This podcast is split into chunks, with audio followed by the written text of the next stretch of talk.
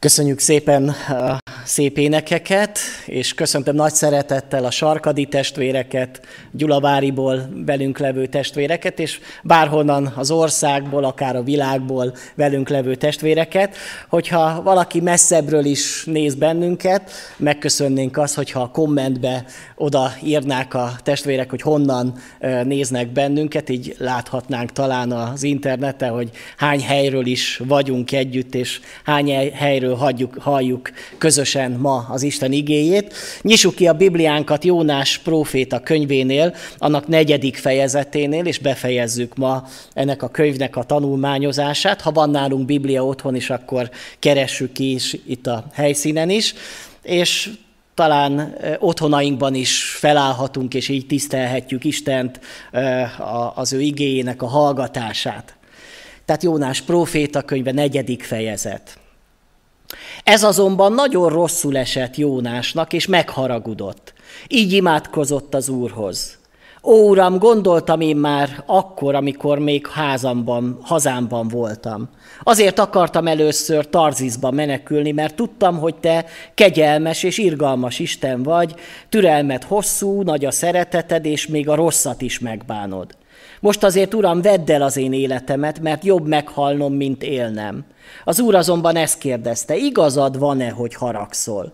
Azután kiment Jónás a városból, letelepedett a várostól keletre, készített ott magának egy kunyhót, és odaült az árnyékába, hogy lássa, mi történik majd a várossal. Az Úristen pedig úgy intézte, hogy egy bokor nőjön Jónás fölé, árnyékot tartva a feje fölött, és megvédje a rosszul léttől. Jónás nagyon örült a bokornak. Isten azonban úgy intézte, hogy másnap hajnalhasadáskor egy féreg megszúrja a bokrot, és az elszáradjon. Amikor kisütött a nap, Isten úgy intézte, hogy tikkasztó keleti szél támadjon. Jónás napszúrást kapott, ájuldozott, a halált kívánta magának, és azt mondta, jobb meghalnom, mint élnem. Akkor Isten ezt kérdezte Jónástól, igazad van-e, amikor haragszol, emiatt a bokor miatt? Ő így felelt, igazam van, haragszom mind halálig. Az Úr ezt mondta, te szánod ezt a bokrot, amelyért nem fáradtál, és amelyet nem te neveltél, amely egy éjjel felnőtt, másik éjjelre pedig elpusztult. Én pedig ne szánjam meg Ninivét, a nagyvárost, amelyben több mint tizenkétszer tízezer ember van, akik nem tudnak különbséget tenni jobb és bal kezük között. És ott a sok állat is. Imádkozzunk. Istenünk, köszönjük neked ezt a sorozatot, hogy belpillantást nyerhettünk, és nyerünk most is Jónás harcába, az ő életébe, de nem csak ennek a profétának a harcát szeretnénk meglátni, hanem saját magunkra is felis, ráismerni, ami küzdelmeinkre, ami hiányosságainkra, ami gyengeségeinkre, ami bűneinkre. Köszönjük neked, hogy tükröt állítasz elénk, és mi szeretnénk ma is ebbe belenézni, és hogyha kell, akkor változtatni. Talán magunktól ez nem is fog menni, hanem a te kegyelmedre van szükségünk ebben is. És köszönjük neked, hogy annak ellenére, hogy néha mi is olyanok vagyunk, mint Jónás, akik nem értik a te szándékaidat, terveidet, akiknek saját elképzeléseik vannak az életről, a szolgálatról és sok minden másról, te mégsem mondasz le rólunk, úgy, mint Jónásról, hanem foglalkozol velünk, hogy újból és újból magadhoz hívsz bennünket, és erőt fektetsz belénk, hogy mégis megváltoztass. Köszönjük neked, hogy van reménységed felőlünk, hogy mi is meg tudunk változni, hogy mi is tudunk megjavulni, odafordulni te hozzád, és a mi kemény szívünk is meg tud lágyulni.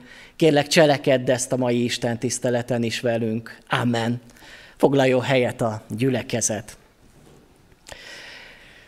Tehát befejezzük ezt a könyvet, ennek a könyvnek a tanulmányozását, és hát szeretném úgy kérdezni a testvéreket itt is, és az otthonainkban, hogy hasznos volt-e ennek a könyvnek az újraolvasása. Nekem hasznos volt, tehát nekem sokat mondott, már régebben is sokat mondott, de most újból uh, Isten felfrissítette ezáltal a könyv által néhány nagyon fontos szellemi, lelki igazságot, és remélem, hogy ez a mai rész, ez mint egy pecsétje lesz lesz az elmúlt hetekben elhangzottaknak, és most ismét a szemléletünk az nem Ninivére terelődik, hanem ismét visszatérünk Jónásra, és megint azt fogjuk megvizsgálni, hogy vajon ez a hívő ember, ez a proféta, hogyan reagált az Isten kegyelmére. És bele kell látnunk magunkat Jónás életébe, nem csak azt kell mondanunk, hogy igen, hát Jónás az ilyen fafejű proféta volt, nem olyan, mint mi, hát mi nem csinálnánk ilyet, mint amit Jónás csinál, de mégis talán sokszor magunkra ismerünk, amikor látjuk ennek a, az embernek az életét. Isten mint egy tükröt állít a mindenkori gyülekezetnek, mindenkori egyházának, hogy miközben a világ is nyitott arra, hogy meghallja az ő beszédét, közben az ő népe nehezebben tudja megérteni az ő szándékait, az ő terveit, és nehezebben képes arra, hogy megváltoztasson dolgokat az ő életében. Mit látunk tehát, vagy mit láttunk tehát az elmúlt fejezetben? Egy nagy csoda történt Nidivébe. Hát megtért az egész város, talán egy millióan is élhettek abba a városba, és óriási változás ez egy olyan pogány városba, ahol addig bálványokat imádtak, addig erőszakosság volt, mindenféle bűnök, szexuális bűnök jellemezték annak a városnak az életét, sok volt és nagy volt a kapzsiság, az anyagiasság ebben a városban, és most, amikor az Isten igéje megszólította őket, akkor elhagyták a régi gonosz cselekedetüket, és odafordultak az Istenhez, kidobták a bálványaikat, és csak az egyetlen élő Istenhez imádkoztak. Hát mi ez, ha nem csoda? Mi ez, ha nem erre várna az Isten népe? Ezért imádkozunk, hogy itt Magyarországon is, vagy éppen mi városunkban, Gyulán megtapasztaljuk ezt a nagy csodát, hogy hirtelen megváltoznak az emberek, a közönyös emberek, a, az istentelen emberek, a hitetlen emberek. Elkezdjenek Istent imádni, keresni, imádkozni, Bibliát olvasni, közösségbe járni, kapcsolatok állnak helyre, családok állnak helyre, ezért imádkozunk, ezért fogunk ma este is imádkozni, amikor együtt leszünk majd az interneten. De mégis azt látjuk, hogy itt van Jónás, aki élete legáldásosabb szolgálatán van túl. Bele tudjuk-e magunkat képzelni, hogy, hogy mi mondjuk egy ilyen missziós úton lehetnénk, mint Jónás, amikor elmondunk egy prédikációt, még akkor is, hogyha nem kimondottan egy nagy prédikáció volt, hiszen ötszavas prédikáció volt az egész, de mégis azt látja, hogy micsoda változás az emberek életébe. Hát én csak úgy vágyakozom arra, hogy egyszer egy ilyen prédikációt el tudjak mondani, aminek hatására az emberek így megváltoznak. Nem az én beszédem miatt, hanem az Isten cselekedet, az Isten szent lelke által. Én abban reménykedem, hogy ezen a mai délelőttön is Isten munkálkodik az igén keresztül.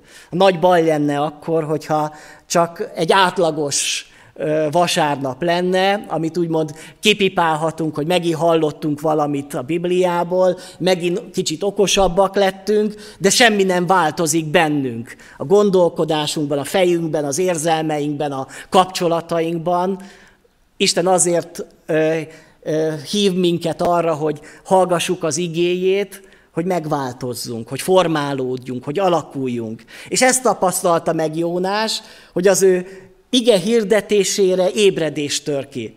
Hát nem örülni kéne Jónásnak? Most őszintén fölteszem a kérdést. Hát én biztos, hogy kiugranék a bőrömből. Vagy lehet, hogy a jelenlevők is így, így, így gondolnák. De hogy e, egyszerűen érthetetlen, hogy Jónás egyszerűen duzzog. Duzzog, amikor örülnie kéne, és, és nem örül. És ezt fogjuk ma megvizsgálni, és picit próbálni megérteni, hogy miért nem örül Jónás.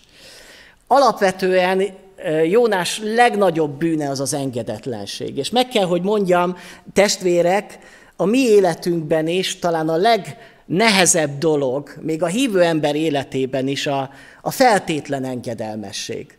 Mert hogy bizonyos dolgokban engedelmesek vagyunk. Tehát, hogy a tíz parancsolatnak a nagy részét betartjuk. Tehát nem ölünk embert, nem csaljuk meg a feleségünket, remélem így van, nem szoktunk lopni a boltból, igyekszünk, hogy keveset hazudjunk, vagy egyáltalán ne hazudjunk, azért nincsenek bálványaink az életünkbe, de hogyha őszinték vagyunk, akkor a hétköznapi életünk során mennyire van lehetősége arra Istennek, hogy, hogy minket személyesen vezessen.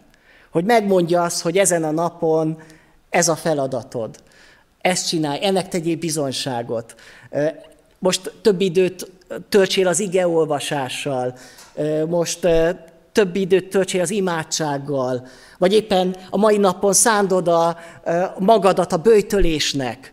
Sok mindent esetleg akarna az Isten az életünkön keresztül megvalósítani, de az egyik dolog az, hogy gyakran nem is értjük, hogy mit akar az Isten, hogy mit, mire vezet bennünket az Isten, de legtöbbször az van, hogy értjük, hogy mit akar az Isten, csak mi nekünk eszünk ágában nincs megcselekedni azt, amit az Isten mond. Nagyon gyakran le lehet szűrni azon, hogy meghallgatunk egy prédikációt, és utána megnézzük azt, hogy abból a prédikációból a következő héten mit sikerült megvalósítanunk. És akkor rá kell döbbennünk arra, hogy nem, nekünk se olyan egyszerű az engedelmesség. Hogy mi is néha nagyon magacsak tudunk lenni.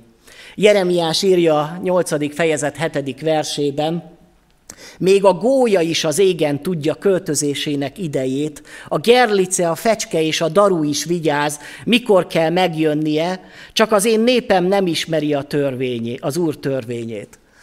Én emlékszem ezt az igét, még nagyon fiatal koromban hallottam egy prédikációba, Csaplár Józsi bácsi, aki azóta már az Úrnál van prédikátor, Sopronba hirdette erről az igét, és akkor is nagyon megragadott, hogy valóban a természet, az állatvilág, a, a teremtett világ engedelmes az Istennek, más nem is tud tenni. Még a gólya is tudja a költözésének az idejét. Mikor kell neki elindulni, mikor kell visszajönni. Most már várjuk vissza a gólyákat, hamarosan lehet, hogy megérkeznek, mert tudják, Isten beléjük ültette ezeket a törvényszerűségeket. Itt ebben a Jónás könyvébe is látjuk, hogy minden engedelmeskedik Jónásnak. Ebben a szakaszban is azt olvassuk, hogy Isten úgy intézte, hogy hajnalhasadáskor féreg megszúrja a bokrot és elszáradjon. Ez a féreg is emleg engedelmeskedik az Istennek. Nem azt olvasjuk, hogy a féreg ott szól neki az Isten, hogy te féreg, szúrd már meg azt a bokrot, hogy elszáradjon. És a féreg azt mondja, hogy hát nekem nincs kedvem. Én inkább más csinálok. Hát a féreg is engedelmeskedik az Istennek. Aztán a napszúrás kapott, mert a keleti szél is engedelmeskedett az Istennek. Még a cet is engedelmeskedik az Istennek. A vihar is engedelmes. Minden engedelmeskedik az Istennek. Még ezek a bűnös niniveiek is engedelmeskednek Istennek. És itt van Jónás, Isten gyermeke, Istennek a profétája, Isten szolgája, és nem engedelmes a szíve. Én azt gondolom, hogy ez egy, egy kicsit ironikus kép, egy kicsit túlzásba is vitt kép, de mégis talán értjük, hogy, hogy rólunk szól. Merünk-e belenézni mi is ebbe a tükörbe? Vagy azt mondjuk, hogy á nem, én nem ilyen vagyok. Én engedelmes vagyok, de, de tényleg így van. Sokszor kell szembesülnünk azzal, hogy, hogy igenis nem azt tesszük, amit az Isten elképzelt, mondott volna. Mi nekünk van egy elképzelésünk a keresztény életről, hogy amit esetleg átvettünk az elődeinktől, amit régen is megszoktunk, amit gyakoroltuk, és azt gondoljuk, hogy úgy kell nekünk ezt csinálni, az nekünk elég, az nekünk jó. De érdekele bennünket az, hogy, hogy mire vezet minket az Isten? Mit vár tőlünk az Isten? Azt mondja Sámuel első könyvének 15. fejezete. Talán ugyanúgy tetszik az Úrnak az égő és a véres áldozat, mint az engedes, engedelmesség az Úr szava iránt. Bizony többet ér az engedelmesség az áldozatnál, és a szófogadás a kosok kövérjénél. Olyan az engedetlenség, mint a varázslás vétke, és az ellenszegülés, mint a bálványimádás. Döbbenetesek ezek az igék. Tehát azt mondja az Isten, hogy nekem ne hozzatok áldozatot. Én nem azt kérem tőletek.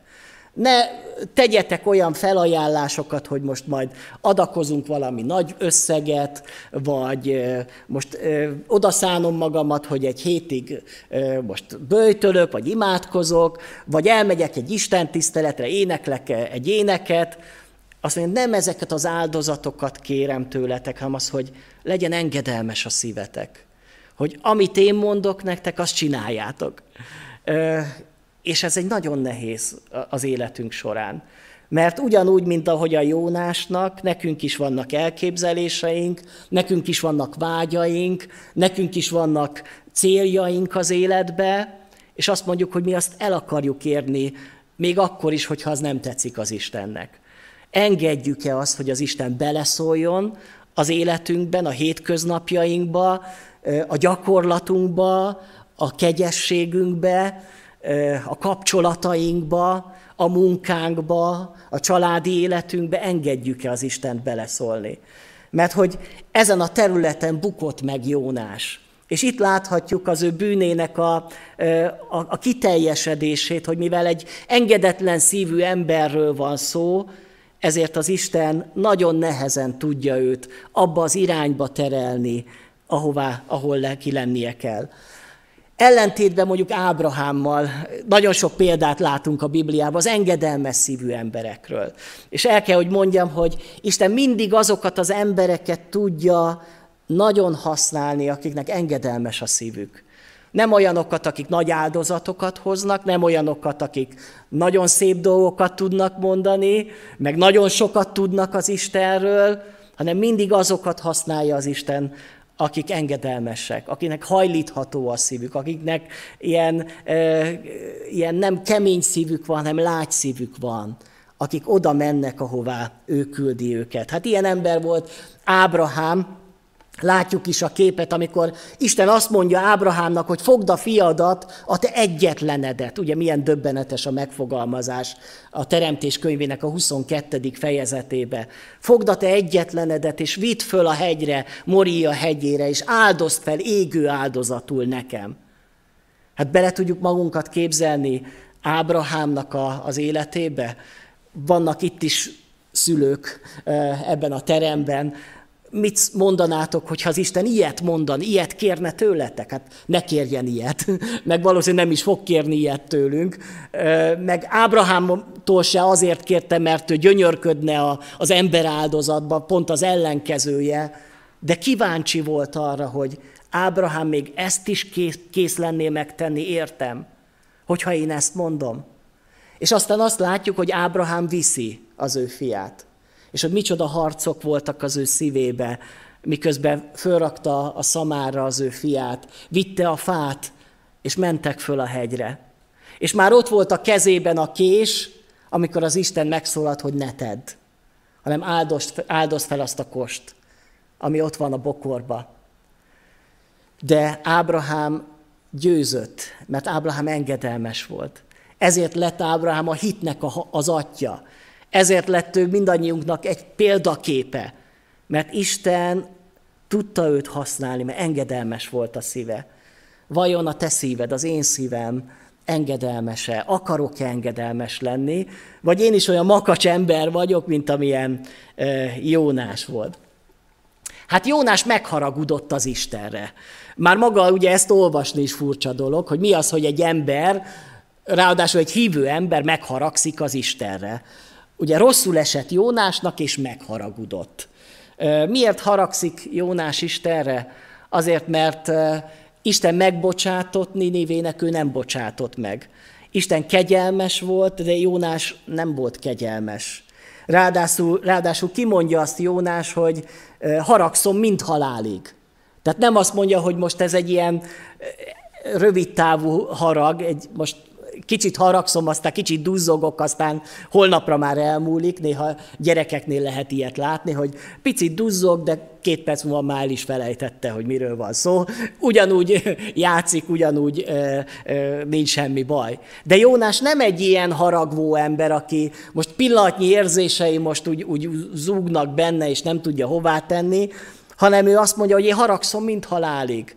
Én nem, tudok, nem tudom ezt elfogadni, Istennek azt a döntését, amit ő most hozott. És valóban meg kell, hogy lássuk, hogy Isten útjai nem a mi útjaink, Isten gondolatai nem a mi gondolataink. Mert amilyen magas az ég a földtől, olyan, olyan messze van a mi gondolatunk az Isten gondolataitól. De mégis az Isten azt szeretné, hogy, hogyha nem is mindig értjük az Istent, és ha nem is mindig értünk egyet az Istennel, mert azt gondolom, hogy sokszor ilyen is történhet az életünkben, akkor is fogadjuk el azt, hogy ő sokkal jobban tudja, mint én. Mert ő az Isten, én meg az ember vagyok. És egészen más az Isten szempontja, mint az én szempontom. Az én szempontomból lehet, hogy logikus, racionális az, ahogyan én látom a világot. De amikor az Isten szemszögéből látom mindezt, akkor belátom azt, hogy, hogy tévedek, hogy nincs igazam. Ez egyébként nagyon nehéz mindannyiunknak az életébe, hogy, hogy ezt a nézőpontot megváltoztassuk. Hogy ne csak saját érzelmeimen keresztül, ne csak a saját teológiai, meg világnézetemen keresztül lássam a valóságot, lássam az embereket, lássam a világot, lássam a gyülekezetet, lássam a missziót, hanem, hanem meglássam az Isten szemszögéből mindezt. Isten erre hív, amikor, amikor az igét olvasjuk, amikor kinyitjuk a Bibliát, hogy, hogy változtassuk meg a szempontunkat, és az Isten szemszögéből lássuk mindent és aztán utána változtassunk, ami, mert nem az Istennek kell megváltoznia, nem neki kell megtérnie hozzánk, milyen furcsa lenne, igaz, hogyha mi azt gondolnánk, már pedig Jónás azt gondolta, hogy nem nekem kell változnom Isten, hanem neked. Mert nekem van igazam. Ugye, tehát milyen bolond is tud lenni az ember, hogy azt gondolja, hogy, hogy neki még az Istennel szemben is igaza lehet. De Istennek mindig igaza van. És akkor is, ha nem értem, akkor is, ha nem akarom, akkor is tudhatom, hogy az jó. Mert ha megismertük az Istent, már pedig Jónás ismeri az Istent, itt fel is sorolja, hogy kegyelmes vagy irgalmas Isten, türelmet hosszú, szereteted nagy, és még a rosszat is megbánod. Ismeri ő Istent. Hát akkor, ha ilyen az Isten, ami ennek ismerjük, akkor ő akar-e bármi rosszat az életembe? Isten nem egy kegyetlen Isten, Isten nem egy vérszomjas Isten, Isten nem egy, egy érzéketlen Isten, aki játszik az emberekkel, az embereknek az érzéseivel, hanem Isten szeret, és jóságos, és vágyik a veled való kapcsolatra. És néha, amikor tesz olyan dolgokat, vagy megenged olyan dolgokat, amik neked fájnak, amiket te nem értesz, még azt is a te javadra teszi, mert azt mondja a Biblia, hogy minden, ami történik, az a javunkra, ami, ami a Isten szeretőkkel történik, az minden a javunkat szolgálja. Ezt olyan gyakran mondjuk ezt az igét, de elhisszük-e? Amikor beteg valaki, akit szeretünk, vagy, vagy el kell temetnünk valakit, és gyászba vagyunk, olyankor, bár én nem nehezen fogadom el az Isten döntését és akaratát, de mégis azt mondom, hogy én nem tudom, hogy miért, de mégis legyen meg a te akaratod. Ez nem történik meg Jónásba, hanem Jónás továbbra is makacsan áll Istennel szembe, és azt mondja, hogy nekem van igazam, és én nem akarom meghajtani előtte az én térdemet.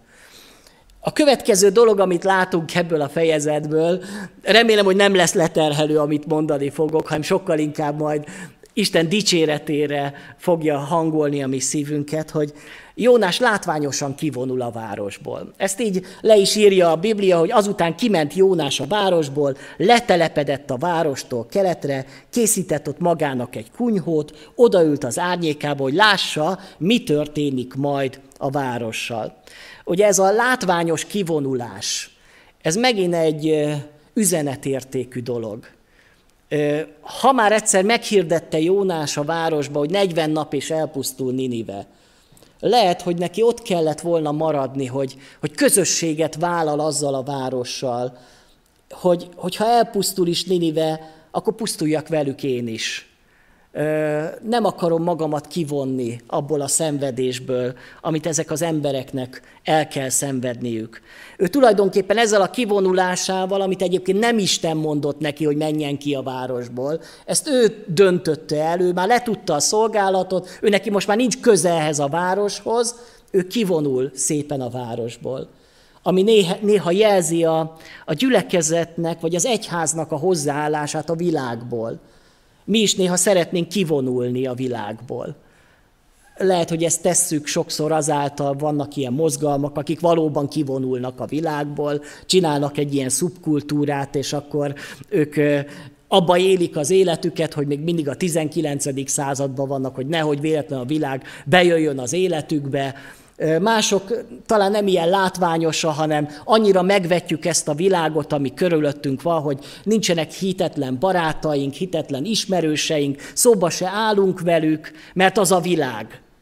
Mi, mi pedig a hívő emberek az igazak. Kivonul az egyház a világból. Nem akar a világnak a, a problémájával, bűnével, szenvedésével foglalkozni, mert elég a magunk baja. Mi kivonulunk a világból vajon nem jellemzi-e, vagy nem gondolkodsz-e te is így, hogy mit érdekel az a világ, ami körülvesz téged? Amikor lehet, hogy imádkozni kell, akkor magunkért könnyű imádkozni, vagy talán még a gyülekezetünkért könnyű imádkozni. De holnap majd eljön a harmadik nap, a ima hétvégén, amikor a világért fogunk imádkozni. Vajon a világért is könnyű nekünk imádkozni? A világban lévő nyomorúságokért, szenvedésekért, bűnökért érdekele bennünket, hogy mi van, a, mi van az emberekkel? Vagy mi is úgy vagyunk vele, hogy szépen kivonulunk a világból. Elég, mi, mi csak a magunk problémájával foglalkozunk, a magunk életével foglalkozunk. Isten azt akarja, hogy ne vedd ki őket a világból, hanem őrizd meg őket a gonosztól. Az egyháznak a, a helye a világban van. Olyan módon, hogy mégis az világtól idegen, de a világban éljük az életünket, az emberek között éljük az életünket. Jónás nem akar Ninivébe maradni, ő látványosan kivonul onnan. És aztán látjuk ezt a, a drámát, amit csinál, mert csak így tudjuk nevezni Jónásnak a, a viselkedését, mert hogy, hogy ő aztán tényleg képes arra, egy jó színész lenne szerintem Jónás. Talán egy, egy, egy Oscar díjat is kapna ezért az alakításért, amit most itt ebben a, a könyvben olvasunk, hogy, hogy hogyan tud duzzogni még Isten előtt is. Egyrészt végletes érzelmeket él meg, ugye? Tehát ez a jobb meghalnom, mint élnem. Ugye ezt el tudjuk képzelni ilyen Shakespeare-i mozdulatokkal, ahogy Jónást ezt előadja. Értitek, testvérek, érzitek, hogy, hogy ez egy póz. Ez nem egy valós érzelem. Lehet, hogy akkor tényleg úgy is érzi, de ez egy, ez egy hiszti, amit csinál itt Jónás. Jobb meghalnom, mint sem élnem nem tud uralkodni az érzelmeim, vagy nem is akar uralkodni az érzelmeim, hanem engedi az, hogy, hogy azok úgy utat törjenek maguknak. Ráadásul ez a lelki állapot, amibe belekerül Jónás, ez a önsajnálat. Ő önmagát sajnálja, saját sebeit nyalogatja, kivonul a városból, letelepedik oda a, a kunyhójába, aztán később örül a töknek, ami még árnyékot nyújt felette, és ott tulajdonképpen szomorkodik, meg önmagát sajnálja, hogy neki milyen rossz. Hadd kérdezem meg testvérem, hogy, hogy te is belekerültél már az életedbe ebbe az önsajnálatba. Amikor, amikor azt érezted, hogy neked milyen, téged senki nem szeret milyen gonosz ez a világ, milyen szörnyű dolgok történnek velem. Én ezt nem érdemlem meg, ami történik velem. Ez egy szomorú lelki állapot, egy szörnyű lelki állapot, de Isten ebből az állapotából szeretné valahogy kirángatni Jónást. Nagyon gyakran, amikor lelki gondozunk, én azt látom, hogy a, az embereknek ez az önsajnálat az egyik csapda amiben benne tud rekedni az ember, akár éveken keresztül is, amikor tényleg torz módon látja a világot, a valóságot, és, és nem érti azt, hogy, hogy miért történik vele az, ami történik. Hát ebben a, ennek a drámáját látjuk Jónásba. Isten azonban ennek ellenére és ezt értsük jól, nem hagyja magára Jónást. Azt a Jónást, aki makacs, aki engedetlen, aki nem tud örülni annak, hogy, hogy emberek tértek meg. El tudjuk képzelni, azt mondja a Jézus, hogy egyetlen megtérő bűnösön nagyobb öröm van a mennyben, mint 99 igaz felett, és itt megtért egy város. Mekkora öröm volt a mennybe, Ninive megtérése után, és itt van Jónás, aki duzzog. És ennek ellenére Isten azt mondja, hogy én még mindig szeretlek. És tudom, hogy nincs igazad. És tudom, hogy, hogy nagyon-nagyon el vagy tévejedve. De én még mindig szeretlek. És testvérek, ez az, ami, ami reménységünk. Hogy itt vagyok én Jónás, vagy itt vagy te, mint Jónás, aki nagyon gyakran ebbe a, ebbe a csapdába beleesel, hogy duzzogsz, hogy nem érted, hogy engedetlen vagy, hogy nem tudsz örülni, hogy nem is akarod megérteni az Istent, ennek ellenére az Isten azt mondja, még mindig szeretlek. És még mindig akarok hozzád szólni. Mert az Isten szeretete, az mindig tele van reménységgel. Ismeritek testvérek a szeretet himnuszt, amiben az, hogy a szeretet mindent remél, mindent hisz, mindent remél. Hát ilyen az Isten szeretete, aki, akinek a szeretete mindent remél. Az Isten szeretetébe benne volt, hogy remélte azt, hogy az a város Ninive meg fog térni. Nem mondott le róluk, mert volt reménysége a város felett, a bűnös város felett. Tudjátok, hogy miért nem pusztította el a világot Isten eddig? Azért, mert neki még mindig ott van a szeretete és a reménye, hogy az emberek megváltoznak. Vagy a jelenések könyvében látjuk, hogy ott már elfogy a remény, mert az embereknek egyre keményebb a szívük, de ma még Isten reménye, Istennek reménye van a világ felett, az elvetemült emberek felett, és ma még mindig nem mondott le erről a világról, és ma még mindig nem mondott le rólad. Ez az örömhír. Azt gondolom, hogy ebben a könyvben különösen láthatjuk ennek a, a, az örömhírét. Következő, amit látunk, hogy Jónás ismét imádkozik. Ugye egy imáját már hallottuk, arról már volt szó a prédikációban. Abban, a abban az imádságban nagyon nehezen láthattuk Jónásnak a képmutatását. De mégis eh, ahogyan akkor beszéltem róla, eh, talán megértettük, hogy az se volt egy őszinte imádság, tehát abban is sok képmutatás volt abban az imádságban. Ebben az imádságban már nem is palástolja Jónás az ő képmutató állapotát. Azt is mondhatnám, hogy ez az imádság nem is igazán imádság. Hogyan lehet úgy imádkozni, ahogyan itt Jónás mondja, hogy Jónás így imádkozott az Úrhoz, Uram, gondoltam én már azt akkor, amikor még hazámban voltam, Azért akartam először Tarzizba menekülni, mert tudtam, hogy te kegyelmes és irgalmas Isten vagy, türelmet hosszú, nagy a szereteted, és még a rosszat is megbánod. Tulajdonképpen Istennek a leg fontosabb tulajdonságait sorolja fel Jónás. Ezek a tulajdonságok egyébként Mózes második könyvének 34. fejezet 6. versébe vannak leírva. Ismét idézi a Bibliát egyébként Jónás, tehát ő megtanulta a Bibliát. Ez egy nagyon fontos igevers, mert hogy ebben jelenti ki Isten az ő népe számára, hogy milyen ő. Tulajdonképpen az, ez a Istennek a, a, a, a, kártyája, amiben, amiben leírja azt, hogy ez vagyok én, amit odaadott Mózesnek. És tulajdonképpen Jónás visszamondja Istennek, hogy te ilyen vagy Isten. De vajon ennek nem örülni kéne? Amikor Isten népe ezekre a tulajdonságokra tekintett, akkor mindig dicsőítette az Istent.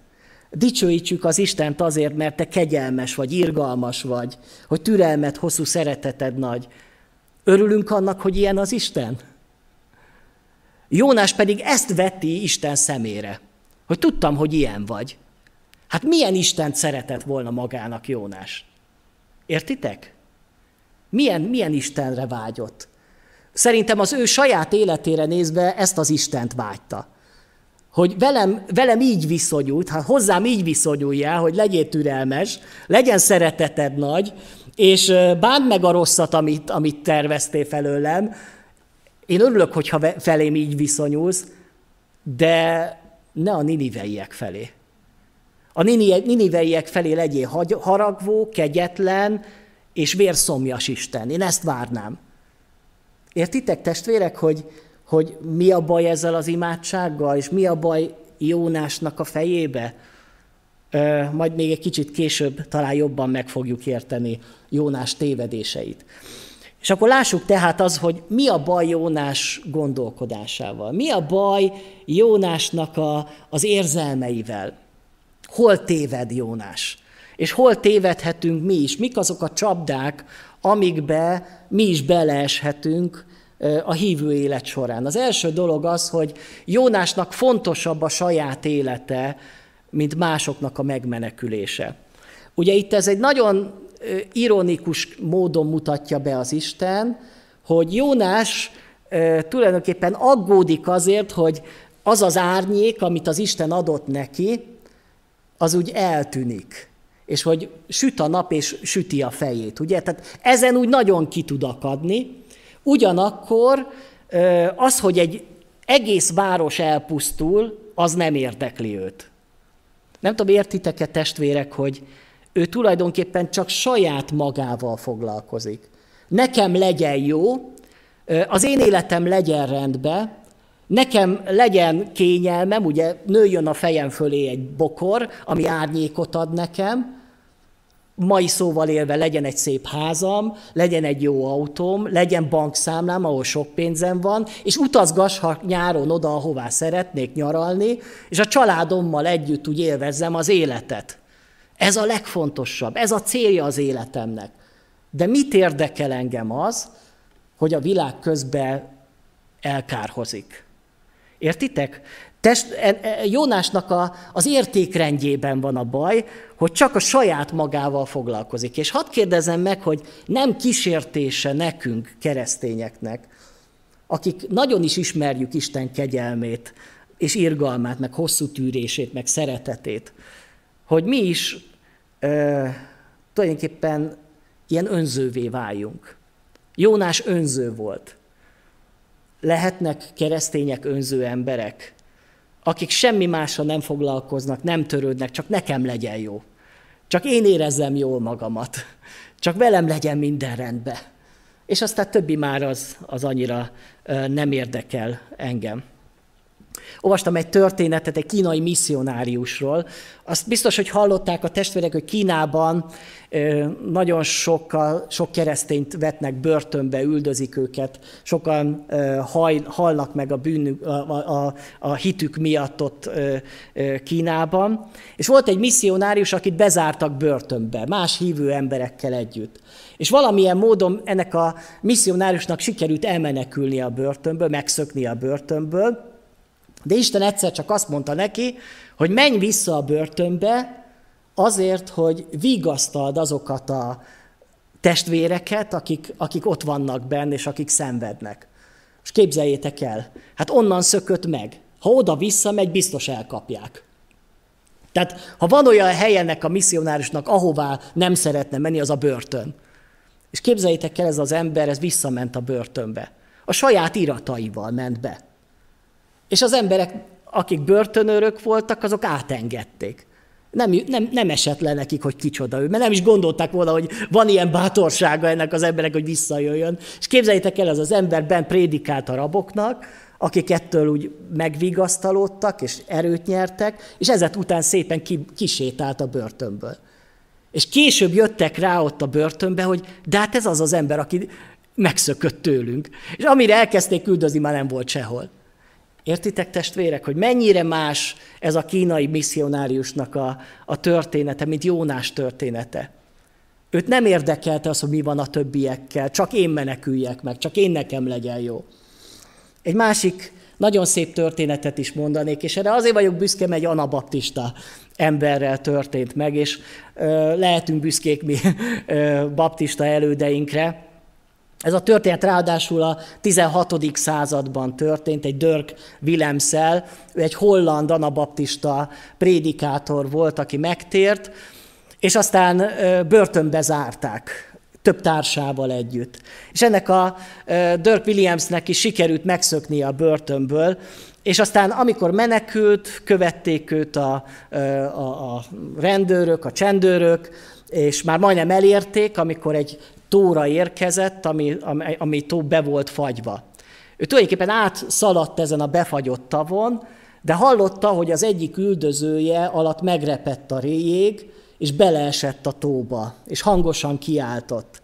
És akkor ez a Dirk Williams azt döntötte, hogy nem szaladt tovább, mert akkor már megmenekült volna, már nem követték őt, csak az az egy, aki éppen belesett a jégbe, és ő visszafordult és kimentette ezt az embert. Hát így el is kapták őt, és még aznapon, 1569. május 16-án mágián elégették. Számomra ez döbbenetes ez a történet. Ez a Dirk Williams nem magára gondolt. Ez nem a saját kényelmét, a saját biztonságát, a saját szabadságát kereste, hanem, hanem visszament az ellenségért, hogy kimentse őt a biztos halálból. Értitek, ez az, ami hiányzott Jónásból. És sokszor ez az, ami hiányzik belőlem, vagy belőlünk, hogy, hogy mi tudjunk másokért áldozatot hozni, hogy ne csak saját magam sorsa érdekeljen, a saját életem, a saját kis kényelmes életem, hogy most éppen e, megnézem a kedvenc sorozatomat, hogy most van légkondi az autóba, vagy éppenséggel e, tudok-e nyáron elmenni nyaralni az én, az én szeretteimmel. Értitek? Gyakran ez az életünk, erről szól az életünk. És ebből akar az Isten kirángatni, hogy, hogy te itt a tökök miatt sajnálkozol. És sokszor így figyelem azt, hogy miért sajnálkozunk mi a koronavírus miatt. És az emberek tulajdonképpen, még a hívő emberek is a kényelmes életüket követelik vissza. Hát, hogy nem tudunk menni nyaralni. Hát milyen borzasztó dolog. Tavaly se tudtunk. És nem mehettünk a tengerre, nem lehet repül, repülni. Értitek? Ez a legnagyobb problémánk miközben emberek halnak meg sorba a kórházba. És minket ez nem érdekel. És ezért nem imádkozunk. Csak mi végre esünk már túl ezen, és mehessünk újból nyaralni. És végre már élhessük az életünket úgy, ahogy addig éltük. Na, ilyen volt Jónás, értitek? És ez az, amit, amit ez a könyv be akar mutatni nekünk, hogy, hogy ne legyél Jónás. Ne legyél Jónás, hanem változ meg. A következő tévedése Jónásnak az, hogy nem szerette ő a niniveieket. Bármennyire is ö, próbálta ezt takarni, bár ő nem akarja ezt leplezni, de, de ő nem szereti ezeket az embereket. Isten arra hívott bennünket, hogy szeressük még az ellenségeinket is. Szeressük egymást, szeressük a, a testvérünket, de szeressük az idegeneket, minden ember iránti szeretetre hívott el az Isten. És ez persze nagyon nehéz, ezt az ember képtelen arra, hogy, hogy minden embert szeressek, még a bűnöst is, az elvetemült embert is, a tőlem teljesen idegen embert is. De Jónás nem szereti ezeket az embereket. És amikor az ember ö, valami okot talál arra, hogy, hogy ne szeresse a másikat, attól kezdve minden aljasságra képes az ő élete. Itt tévedett Jónás. Jónás azt gondolta, hogy neki lehet nem szeretni a másik embert. Hogy jogos dolog az nem szeretni a másik embert. De hadd mondjam el, hogy a szeretet hiánya az bűn. A bűn az, hogy nincs szeretet bennem. Ezt nem lehet semmivel se palástolni, hogy azért, mert azok, azok szeretetlen méltatlanok. Ő ezt a bűnét ott megtűrte az életébe, a szeretet hiányt. A következő tévedése Jónásnak az, hogy, hogy túl mélyek voltak a sebek, és ezért nem tudott megbocsátani. Tulajdonképpen éveken keresztül összetűzésbe kerültek az asszírokkal az izraeliek. Évek óta szenvedtek Ninive elnyomása miatt ott Izraelbe. Ő inkább elkerülni ezt a népet, mint hogy közéjük menne.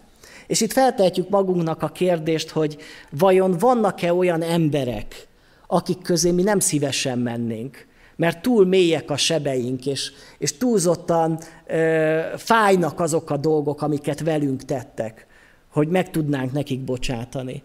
Alapvetően Jónás itt is megrekedt, ezen a pontján is, hogy nem tudott megbocsátani, nem, tudott, nem tudta túltenni magát azokon a, az igazságtalanságokon, amiket lehet, hogy személyesen nem is ő élt át Ninive miatt, hanem lehet, hogy a családja, lehet, hogy a, az ő népe, az ő városa, és ezért is haragudott ő erre a népre. Aztán a következő, amiben tévedett Jónás, és ami, ahol el, eltévedt az ő gondolkodása, hogy ő nem hitt, de erről már egy picit beszéltem, hogy nem hitt abban, hogy a niniveiek megváltozhatnak. És lehet, hogy ha te is gondolsz emberekre, akiket úgy annyira nem kedvelsz, akkor lehet, hogy te is gondolsz olyan emberre, akire azt mondod, hogy ő biztos, hogy nem fog megváltozni. Mert már évek óta ilyen, már próbálkoztam is vele de ő aztán olyan makacs, olyan gonosz, olyan, hogy, hogy ő biztos, hogy nem fog megváltozni. Jónás tévedett, mert nem volt reménysége, nem feltételezi a jót a másikról, és nem hisz a változásba. Milyen rossz az, amikor mondjuk egy házas társak nem hiszik azt, hogy a, a másik meg tud változni, hogy a másik formálódik, hogy a másikat, Isten, másikat is Isten alakítja. Nem feltételezi a jót, hanem mindig csak a rosszat feltételezi a másikról. Mert ezt megerősíti az, hogy mert sok rossz tapasztalatom volt róla. De a tapasztalataimat félretéve meglátom a másik embert olyannak, amilyennek az Isten látja. Az Isten valahol meglátja a legelvetemült bűnösbe is a lehetőséget, a jót. És Jónás ezt nem látta meg Ninivében, nem látta meg a jó lehetőségét azokban az emberekbe. Ezért nem tudta se, se, szeretni őket. Aztán következő tévedése Jónásnak, hogy Jónás irigy volt. Szerette volna magának, meg az ő népének kisajátítani Istent. Ugye, hogy miért nem csak engem szeret az Isten? Tehát, hogy ő nem azt bántja, hogy, hogy az Isten egy szerető Isten, hanem az, hogy Isten mindenkit szeret. Tehát Isten csak szeressen engem, meg szeresse az én családomat, meg szeresse az én népemet, de ne szeresse ezeket a romlott niniveieket, ezeket az asszírokat. Ő ki akarta magának sajátítani az Istent. Irigy volt. Emlékeznek a testvérek a Máté evangéliumában, Jézus mondja azt a példázatot, amikor a, a szőlő munkás ö, majd fogad munkásokat, és azokat küldi ki az ő szőlőjébe. És valakiket reggel 6 órakor, valamiket, valakit meg este küld ki ö, ö, valamikor egy órával a munkavégzés vége előtt. És aztán mit olvasunk, hogy amikor minden, minden szőlőmunkásnak egy-egy dénárt ad oda jutalmul, akkor azok, akik reggel mentek ki, azok fel vannak háborodva, hogy hogy, hogy, hogy, hogy ők is annyit kaptak, mint mi. Hogy, hogy őket is annyira szereted, mint... Pedig én sokkal többet dolgoztam, és sokkal jobb hívő vagyok, mint ők, és őket mégis így jutalmazod. És akkor azt mondja Jézus, hogy a te szemed azért gonosz, mert én jó vagyok. Értitek, testvérek? Az is, azt is ugyanúgy szereti az Istent, aki a, lehet, hogy a halálos ágyán tér meg, és előtte pedig csupa gonosz dolgokat cselekedett az életébe, és engem, aki ott nőttem föl a gyülekezetbe, és az egész életemet imaházba töltöttem, és nem vagyok előbbre, mint ő. Értitek? Tehát ez, ez olyan igazságtalannak tűnik emberésszel. Mert nem értjük az Istent. Hogy Jónás nem érti Istent, hogy őket hogy tudod szeretni. Ez nem, ez nem normális dolog. Engem szerethetsz, mert én, én proféta vagyok. Hát én szolgálok neked. És aztán kiderül az, hogy milyen engedetlen a szíved. Értitek, testvérek? Tehát ér, érezzük azt, hogy ez az irítség, hogy nem akarom, hogy Isten mást is szeressen. Ez is benne van a történetben. A következő tévedése Jónásnak, hogy Jónás okosabbnak képzelte magát az Istennél. Hát ez is milyen dolog az, hogy ő azt gondolja, hogy én több, jobban tudom a dolgokat, vagy jobban látom a dolgokat, mint Isten, vagyis én vitába is szállhatok az Istennel. Nagyon sok embernél látom ezt, hogy, hogy így, így, ha nem is kimondott szavakkal, de a szíve mélyén vitája van az Istennel, hogy nem, nem tudja elfogadni azt, amit ő az életébe megél. Kioktatja az Istent, haragszik rá, ezek mind-mind azt mutatják, hogy ő okosabbnak képzeli magát az Istennél. Tehát Isten látja Jónást, és feltesz egy kérdést tulajdonképpen kétszer is ebben a történetben, ami így hangzik, hogy igazad van-e. És szerintem ez a mai történetünknek a, a kulcskérdése. Amit Isten Jónástól kérdezett, az kérdezi tőlem is, hogy Zoli, igazad van? Tehát amikor te gondolkodsz, ahogy te látod a világot, ahogy te érzel a dolgokról, igazad van? Lehet, hogy tévedsz? Hogy meg kéne változni, meg kéne ö, térni bizonyos dolgokból? Ö, igazad van? Megkérdezi. Ugyanakkor meghallgatja ugye Jónást, és nem kioktatja, hanem, hanem nagy szeretettel tanítja. És azt gondolom, hogy a történet arról is szól, hogy az Isten mennyire ö, egy, egy jó lelki gondozó. Hát ő azért ültette oda azt a tököt, azért növesztette, azért ö, küldte oda azt a kis férget, hogy aztán elszárasztja, hogy ezzel tanítani akarja Jónást, hogy végre Végre értsd már meg azt, a, a, amit én akarok neked mondani. Hát nem igaz, hogy ennyire, ennyire, ne, ennyire nem akarod megérteni. Ért? Látjátok testvérek, hogy mennyire szereti Isten Jónást. És sokszor mennyire szeret minket Isten, hogy mennyi mindent megtesz annak érdekében, hogy végre értsd már meg. Végre ne lázadjál, végre ne haragudjál már, végre ne legyél önsajnálatba, hanem értsd már meg azt, amit mondani szeretnék. Tudjátok, testvérek, az Isten mennyit munkálkodik rajtunk, ilyen, ilyen ne, kemény szívű embereken, hogy, hogy, valamit is megértsünk, és milyen jó az, amikor valami el is jut hozzánk, és valami, valamit megértünk. És szerintem a legfontosabb dolog ez az értékrendbeli különbség. Ugye Jónás a bokor miatt szánakozik, az elveszett kényelme miatt, Istennek viszont fontos az a város, ahol csak a gyermekek száma 120 ezer, ugye azt mondja, hogy ugye nagy a város, ahol több mint 12-szer 10 ezer ember van, akik nem tudnak különbséget tenni jobb és bal kezük között. Hát ezek kik azok? Ezek a gyermekek. 120 ezer gyermek van, és ők aztán igazán nem tehetnek semmiről. És persze még sok állat is van. Ugye milyen érdekes az, hogy Isten még, még az állatokra is figyel. Tehát nem azt mondja, hogy jó, az ember az, az, az állat pedig nem számít. Tehát az Istennek igenis számítanak az állatok is. Tehát Isten, Isten így gondolkodik, tehát ezért nekünk is így kell gondolkodnunk, ahogy az Isten gondolkodik. De maradjunk csak az embernél, hogy Jónás elnézte volna azt, hogy 120 ezer gyermek hal meg egy nap alatt. Milyen szíve van Jónásnak? Érdekli őt? És hadd kérdezzem meg, hogy érdekel engem, hogy, hogy mi történik a világ másik végén gyermekekkel, ebben a pillanatban. Egy képet láttok ott egy, egy uh, szenvedő kisgyerekről. Aleppóban, uh, Szíriában háború dúl mai napig is, ahol gyermekek maradnak árván, ahol gyermekek vesztik el az életüket, reménytelenül élik az életüket, és sajnos mi, minket ez nem érdekel.